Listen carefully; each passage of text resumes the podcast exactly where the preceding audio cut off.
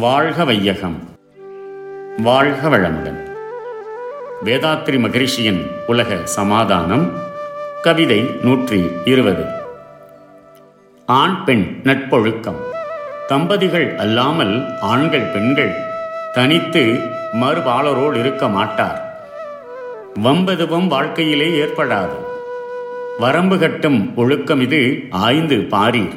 கும்பலாக பலர் குழுமி இருக்கும்போது கொள்கைகளை கருத்துக்களை ஆணும் பெண்ணும் தெம்புடனே பரிமாறிக்கொள்ளலாகும் சிறப்பான ஒழுக்கத்தின் உயர்வில் நின்று. பருவ வயது அடைந்த ஆண் பெண் ஒருவரோடு ஒருவர் தனியே சந்தித்து வார்த்தையாடுதல் ஒழுங்கீனமாக கருதப்படும். வாழ்க்கையிலே ஆண் பெண் நட்பொழுக்கத்தை காப்பாற்ற உலக மக்கள் அனைவர்களது உடல் மனோ நலன்களையும் எதிர்கால மக்களின் நலன்களையும் பாதுகாக்க இத்தகைய கட்டுப்பாடு எந்த நாட்டினருக்கும் மிகவும் அவசியமானது.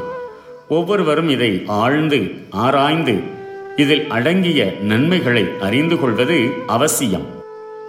வாழ்க வளமுடன். May the whole world be blessed by the divine. World Peace by Yogiraj Sri Vedatri Maharishi. Poem 120 Moral Behavior. Under the World Peace Plan and its implementation, there will be every opportunity for a timely marriage, as how and when one wishes. Moral behavior will be good to ensure health and satisfaction. There will be no restrictions for both sexes to work, to do research, entertain, and play together. May the whole world be blessed by the divine. நம் கடமை அறவாழ்வின் நாட்டத்தே